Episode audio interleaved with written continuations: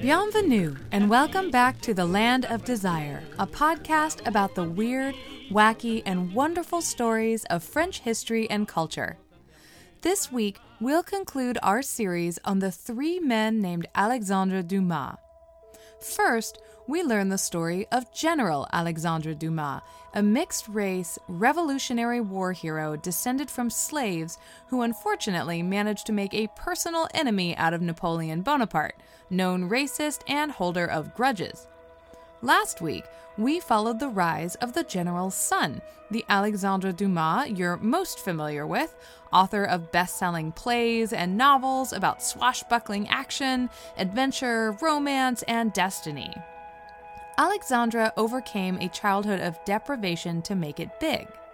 With the debut of his smash bestseller, The Count of Monte Cristo, Alexandre Dumas had reached the top. The only one who wasn't impressed? Alexandre's son, Alexandre Dumas Jr. This week, we'll follow the story of Alexandre Dumas Père, aka the famous author, and finish the story of Alexandre Dumas Fils, the playwright, and the final member of the Three Alexandres. You knew my father. You remember his kindliness, his unchanging and powerful gaiety of spirit, the prodigal way in which he spent money, talent, strength, and life itself. By affection, he made up for what was legally lacking to his paternity, and I grew up to be his best friend. So spoke Alexandre Dumas fils, the only son of the famous author who lived his entire life in the shadow of and in reaction to the extraordinary success of his father. The international success of The Count of Monte Cristo marked the high point of Alexandre Dumas Père's career. Money flooded in from every corner of the world, and only a man like Alexandre could possibly have spent it all. And yet, spend it he did, beginning with the construction of an outrageous, fantastical chateau, which he named, you guessed it, Monte Cristo. For the first few years, Alexandre Dumas lived larger than ever, entertaining infinite friends, fans, hangers on, and, of course, mistresses his housewarming party had 600 guests. As insane as it would have been to anyone alive at the time, the most famous author in the world was essentially broke. When he engaged in a number of harebrained schemes which went bust, Alexandre decided he was ready for a little me time uh, outside the country, and he hopped on a boat to Italy. There, the same Alexandre Dumas who had been barred from the military schools on account of his mixed race status now had the opportunity to join in the action as an adult. Italy was in the midst of a fight for unification, the fight which would eventually turn a network of tiny kingdoms into the modern nation state we now recognize. But it, it's not certain whether the cause of Italian unification was really that important to Alexandre. What really mattered was a rather extraordinary opportunity for revenge. Alexandre Dumas hopped off the boat in Naples, and he led the fight to drive the King of Naples out of his own lands in the name of the new unified Italy. In case you don't remember, the last time we saw the King of Naples, he was holding Alexandre's father, General Dumas, in prison for two years, destroying Alexandre's beloved father in the process. It was a moment of bittersweet vengeance, and a stroke of luck so improbable it could probably only be found in a novel by Alexandre Dumas. While Alexandre Dumas père sailed the seas to chase adventure and flee his creditors, Alexandre Dumas fils suddenly found his own star rising. Years ago, Alexandre encountered the first great love of his life. a courtesan named Marie Duplessis. She was tall, very slender, with black hair and a pink and white complexion, wrote Alexandre Jr. afterwards. He wasn't the only one to notice.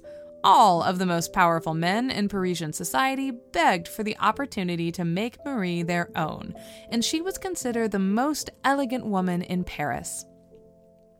Yet the glamour and beauty of her life hid a tragic secret. Having finally been introduced to the beautiful young woman of his dreams, Alexandre spent an evening nervously drinking wine in the presence of this gorgeous woman, enjoying the splendor of an apartment filled with beautiful treasures and vases and vases filled with her favorite flower, white camellias.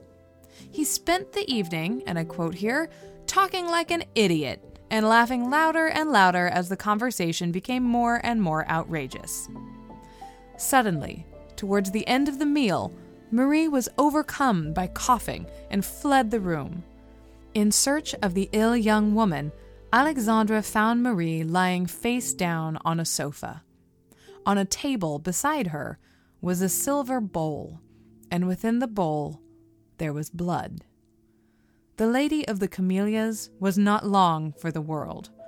Racked with pain and boredom, Marie liked sweet Alexandre Jr. well enough, but not enough to stop going out with rich gentlemen who paid for the wine that she used to numb all of her pain.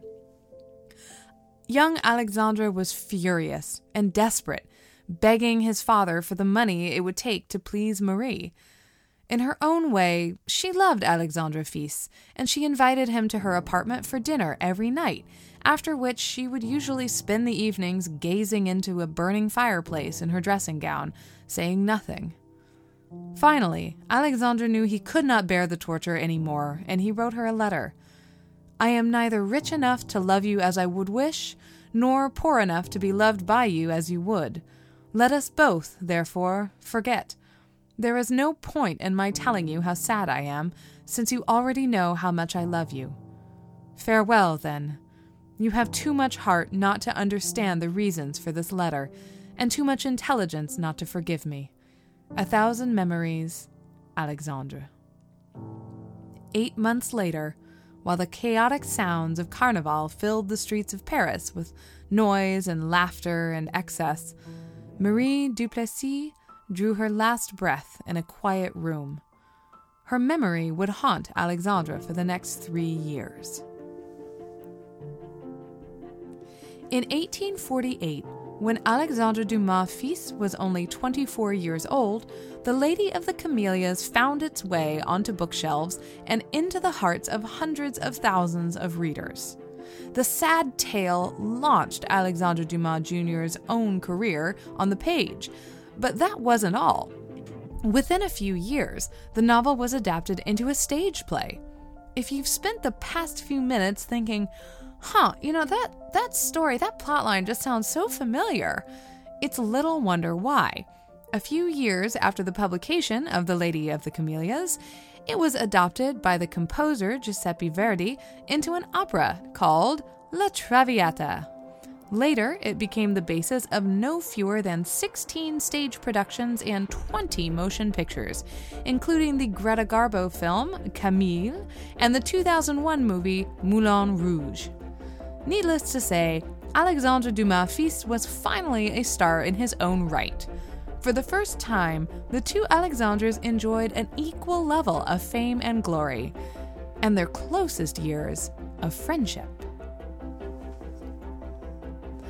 Yet, Alexandre never forgot his true heritage. After the success of The Lady of the Camellias opening night provided a good income, Alexandre Fils did not throw his new money away on banquets and mistresses. Instead, he used his money to finally, at long last, provide his long suffering mother with a dignified way of life. On opening night of his first stage adaptation, Alexandre Fils ignored his cheering friends and fans and took his mother, Catherine Labay, out for a luxurious dinner the poor but proud seamstress, completely forgotten and mistreated by Alexandre Dumas père, would now enjoy a comfortable retirement in a small but lovely apartment with sunshine and a view of the park. While Alexander Jr. may have grown closer to his father, Alexander Jr. would never forget the injustice that his family had faced due to his father's refusal to marry his mother. Alexander's rage at the ill treatment of women by men and the unfairness of illegitimacy would fuel his art and his own moral code for the rest of his life. In the meantime, Alexandre Dumas Sr. was the same as ever. As one writer noted of the then 62 year old living legend, Alexandre Dumas had aged into, and I quote, a kind of giant with a Negro's hair now turning pepper and salt, the small eye of a hippopotamus, bright, shrewd, and forever on the watch. He is never at a loss for words. What he talks about is facts, curious facts, staggering facts, which he drags up in a hoarse voice from the recesses of a tremendous memory. And when he wasn't talking through dinner, of course, Alexandre was chasing, let's call it dessert. To the deep embarrassment of his upright and morally conscious son, Alexandre continued his long string of mistresses far, far into his old age, saving perhaps the best one for last. Ada Isaacs Menken was Alexandre Dumas' final mistress, a perfect match for Alexandre's irrepressible, larger than life appetite for everything. Mixed race like Alexandre himself, Ada hailed from New Orleans by way of Cuba, London, and San Francisco. She was an actress, but better yet, she was an entertainer. On stage, she would ride a real horse, wearing only nude hose, galloping off stage to the shock and delight of the audience. In her spare time, she gave lectures on the works of Edgar Allan Poe, made friends with Walt Whitman, Mark Twain, and Charles Dickens, spoke four languages, posed naked for sculptures, and carried on love affairs and marriages with prize fighters, tightrope walkers, and gamblers. When the aging Alexandre Dumas père visited her dressing room after catching her performance, the two kindred spirits recognized one another at once. Throwing her arms around the old man, Ada declared that it was love at first sight. Alexandre took her out for lavish dinners, but he also brought her back to the old haunting grounds of his youth, visiting the old inns where Alexandre had once brought his son's mother, Catherine Labay. In one of our last images of the author, Ada convinced Alexandre to pose for a photograph together. At the time, the photograph of the old man and the young girl was considered embarrassing and ridiculous, deeply shameful to his son. Now, to a modern audience, it in some ways seems rather charming. All these years later, it's easy to see how happy Alexandre was with Ada.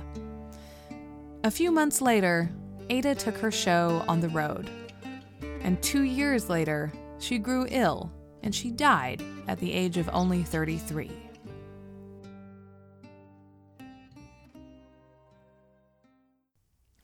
With the death of perhaps his greatest match, Alexandre Dumas' days of love and longing were finally over. Never giving up hope on the possibility of legitimacy, Alexandre Jr. urged his father to do the right thing in his old age and marry his quiet, respectable mother, Catherine Labay. At long last, his father finally appeared to be tempted by the idea.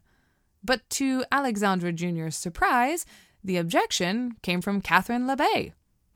I am over 70, she said. I live very simply with one servant. Monsieur Dumas would blow my small flat to smithereens. It is 40 years too late.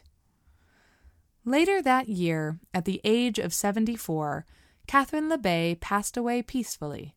She was mourned deeply by her loving son. In the spring of 1870, as the French Empire wobbled and Prussian armies began threatening to invade France, Alexandre Dumas père began to fade.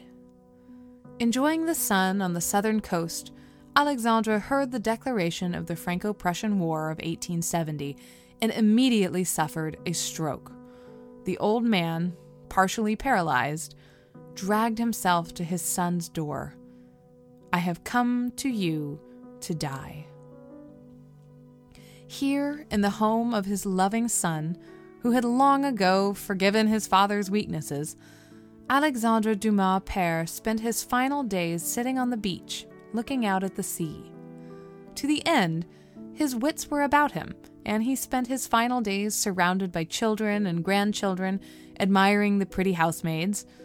Towards the end, Alexandre Jr. asked his father, Do you feel like you'd like to work?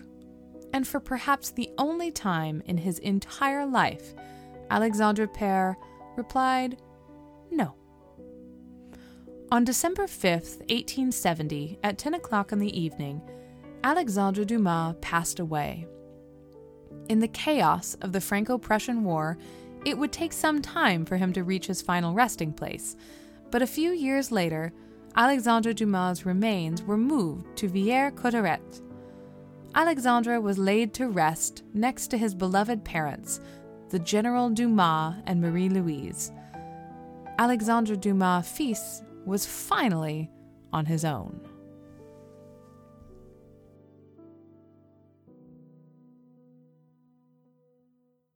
Alexandre Dumas Jr.'s childhood scars shaped him into a very different man than his jovial, careless father had been. As one contemporary observed, Dumas fils is primarily a man with a sense of his own responsibilities.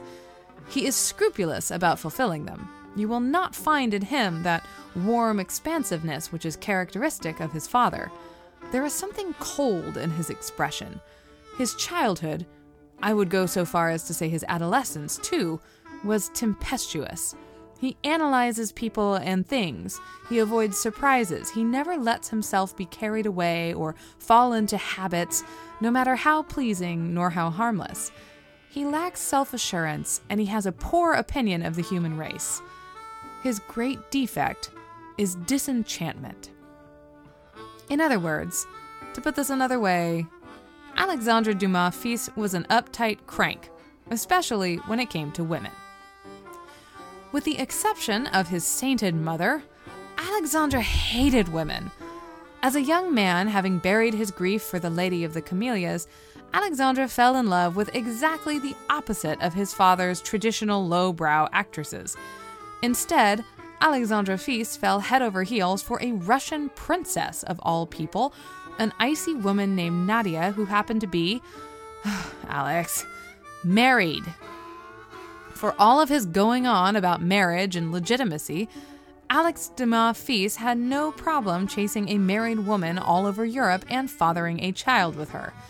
However, once Nadia's husband passed away, Alex wasted no time in marrying Nadia and joyfully, enthusiastically acknowledging the paternity of his children. But this happiness would not last long. Alexandre was a stone cold misogynist, and reading his letters is an exercise in eye rolling. I can't do it, I can't quote from them. But it was an age for that, and his fame grew greater and greater until, in 1875, Alexandre Dumas fils was invited to join France's most elite society, the Académie Française. While large sections of Alexandre Dumas fils's personality are annoying, I think this is the aspect of his personality that I like the best. Unlike his endlessly energetic father, Alexandre Dumas Jr. leapt at any excuse to edge closer towards retirement.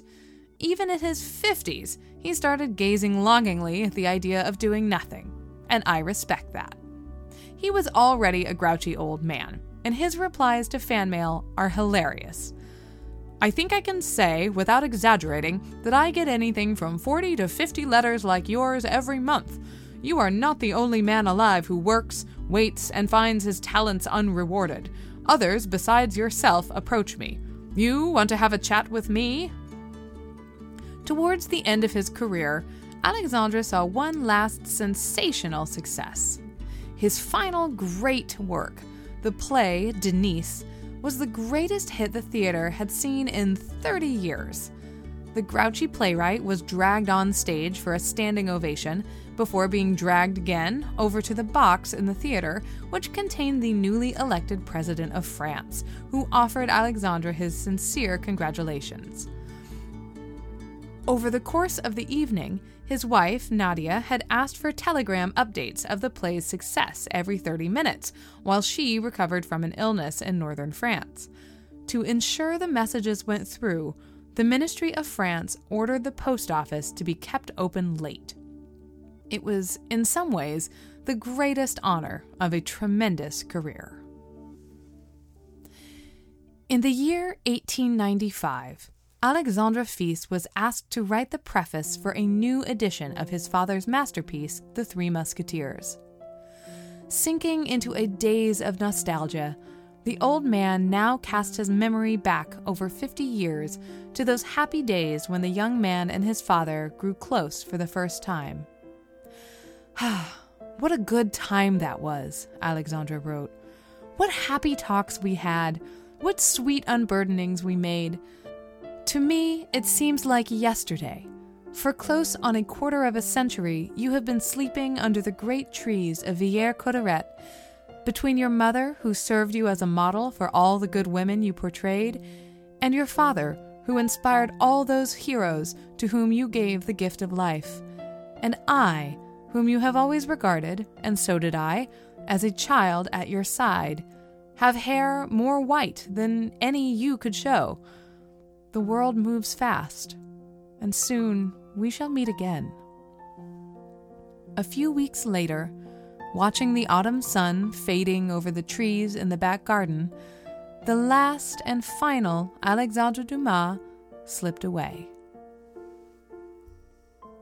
The three men named Alexandre Dumas overcame enormous obstacles to achieve their success in life.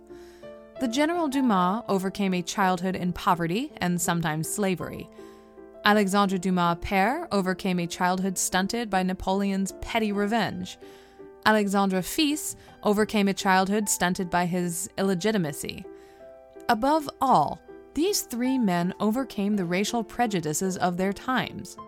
General Dumas, quote, the Black Count, grew up in a unique and long forgotten culture of mixed race society over in what we now call Haiti, only to see the fortunes of black Frenchmen throughout the French Empire rise and fall on the whims of a single vindictive emperor. Alexandre Dumas, the author, faced racist attacks even at the height of his fame, with Honoré de Balzac referring to him as that Negro, and other critics launching attacks against, quote, the savage in French newspaper, depicting him as a devil who boils his white characters alive. Even when they were praising them, French society wouldn't let the trio forget their racial heritage. What an admirable Negro, they wrote about the light skinned, light eyed, light haired Alexandre Dumas Fils. Yet, these men shared so much more than a racial heritage. They also inherited an extraordinary drive, a quest to prove themselves, endless wit, boundless imagination, a sense of personal charm, an absolute, unyielding ambition. Constantly working to preserve one another's legacy and accomplishments, the three Alexandres, the general, the author, and the playwright, lived in a way that could perhaps only be summarized by one motto all for one and one for all. In 1883, a new tribute to Alexandre Dumas père made its debut. In the Place du Général Catroux, in the northeastern corner of Paris, a beautiful statue of the author, seated in a chair looking out into the distance, towers over three smaller figures clustered around his feet a student, a workman, and a young girl sharing a copy of one of his books. On the back side of the statue, the musketeer, D'Artagnan, surveys the Parisian streets with a serene expression. This moving, wonderful tribute to the man, his works, and his legacy brought tears to the eyes of Alexandre Dumas Fils. And every day on his walk home from work, Alexandre Dumas fils would pass the statue of his father. He would smile and he would whisper, Bonjour, papa. Twenty years later, another statue debuted in the same park in tribute to Alexandre Dumas fils. Finally, in 2009, a bold new work of art joined these two pieces. Entitled Fers, or Irons, the piece was dedicated to the memory of General Alexandre Dumas and to all those who suffered under slavery throughout the French Empire. The sculpture depicts a pair of slave shackles, reaching more than five meters high and weighing several tons. The chain is broken, and the prisoner is free.